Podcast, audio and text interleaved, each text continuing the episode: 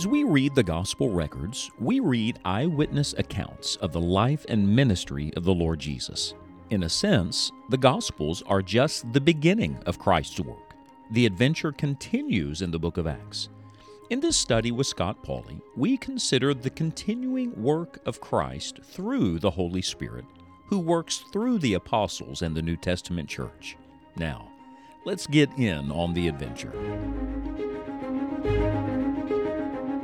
Big doors often swing on little hinges. And it's amazing in Scripture, but very often you'll find a little hinge that opens a great door.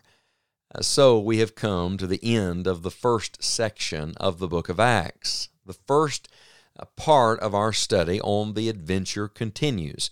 We've made our way to the end of Acts chapter number 7 and where it turns might I say, a door opens in Acts chapter 8, and it is a gospel door, a big door for the gospel. Uh, the, the next phase of the advancement is about to come, but there's a little hinge here, and I want you to see it today and understand that God is always at work. It's not coincidence, it's not accidents, uh, it's not incidental things. No, no, it is the providence of Almighty God. Look who shows up at the end of Acts chapter number 7. Remember, Stephen is dying. And the Bible says in verse 58 they cast him out of the city and stoned him, and the witnesses laid down their clothes at a young man's feet, whose name was Saul. Who is this? This is the man that we now refer to as the Apostle Paul. Now, at first glance, it doesn't look very promising. I mean, he's standing there holding the coats of the people stoning Stephen. Then you come to chapter 8 and verse number 1, and the Bible says, and Saul was consenting unto his death. So he is present, he is in agreement. And then listen to verse number three. As soon as you have Stephen's burial, as soon as his body's in the ground, the Bible says in verse three of chapter eight, as for Saul, he made havoc of the church, entering into every house and hailing men and women, committed them to prison. I don't know about you, this doesn't sound very encouraging. It doesn't seem very bright or promising. Uh, Saul is present. Saul is approving. Saul is picking up right where the rest of these persecutors left off. In fact, it seems he's intensified it. Did you know sometimes when people get under conviction, they even try to run further away from God? They try to fight even harder against the Lord because they're trying to drown out the, the message of the gospel. Don't you know Saul had the, the sight and sound of this stoning in his mind? Don't you know he heard Stephen pray, Lord, lay not this sin to their charge. Lord Jesus, receive my spirit.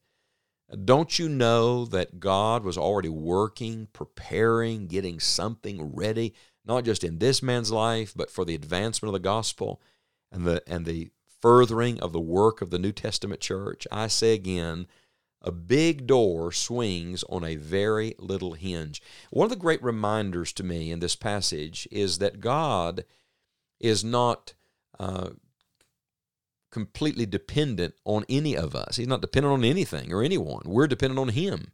You see, we have this idea in our mind well, somebody like Stephen, he's irreplaceable. Well, I would say to you, there's not going to be another Stephen, but there can be a Paul. Look what gets set in motion here. And we've learned already from Stephen's example that the emphasis here is not on how he died, but rather on how he lived and how he finished and how he entered heaven, which is wonderful. But have you ever pondered what God used him to set in motion?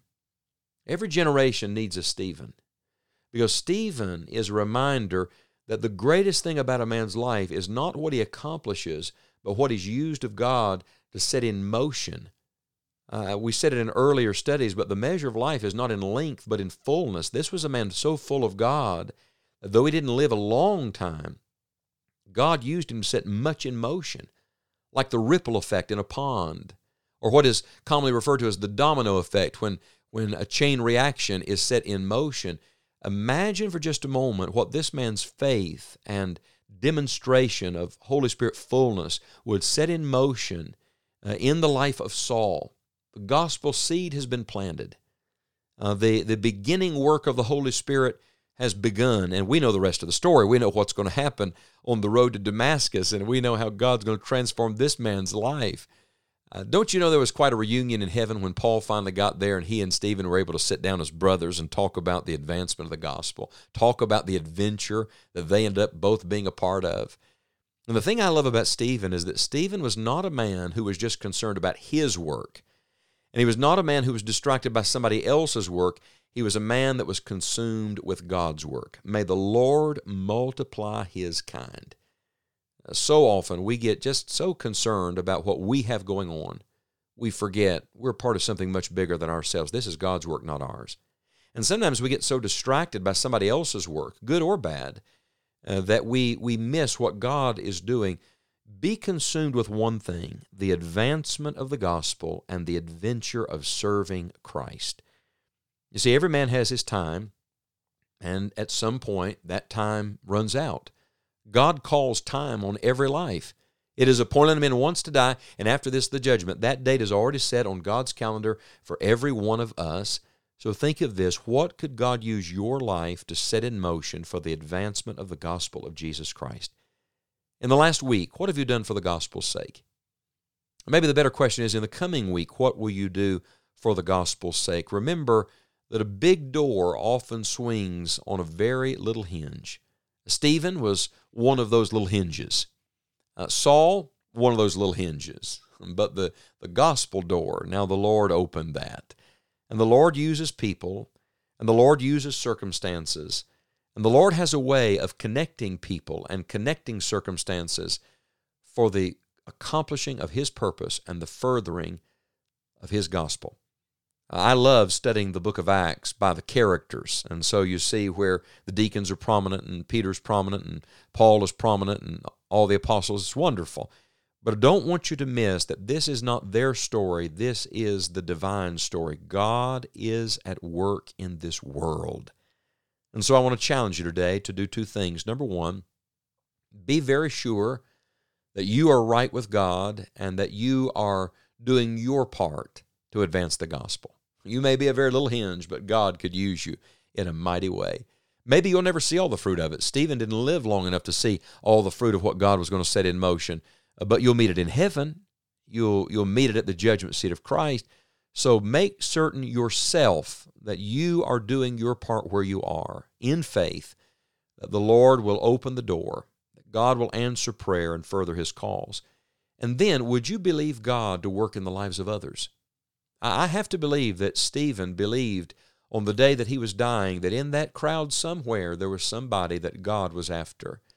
That some fruit would come out of this, that it's not just about us, it's about what God can accomplish.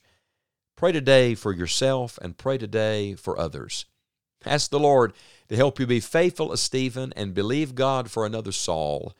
Let's see what the Lord will do in our generation for the furtherance of the gospel. Father, what a joy as we come to the end of Acts chapter 7 to realize that every ending with you is just another new beginning, that it's not a wall we come to, but another open door. Oh Lord, in our day and for your glory, would you open a great door for the gospel? We are content, Lord, to just be little hinges, just to be a part of your great work. Thank you for that privilege. Keep us right with you and right with others. Keep us faithful to the calling you've given us. Keep us true to the gospel witness. Keep us full of faith that you are saving others and calling others and working in this world.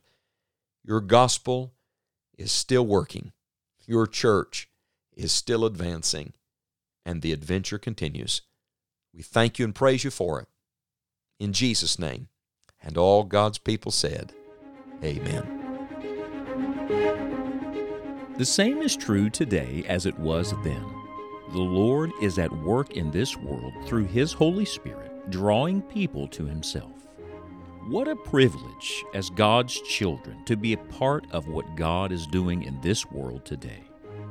If you'll visit enjoyingthejourney.org, you will find many resources that will equip you as you walk with the Lord. You will find previous podcast series and episodes, full length Bible messages, and a topical search engine that will aid you in studying Bible subjects. If this podcast is a blessing to you, we hope you will share it with a friend.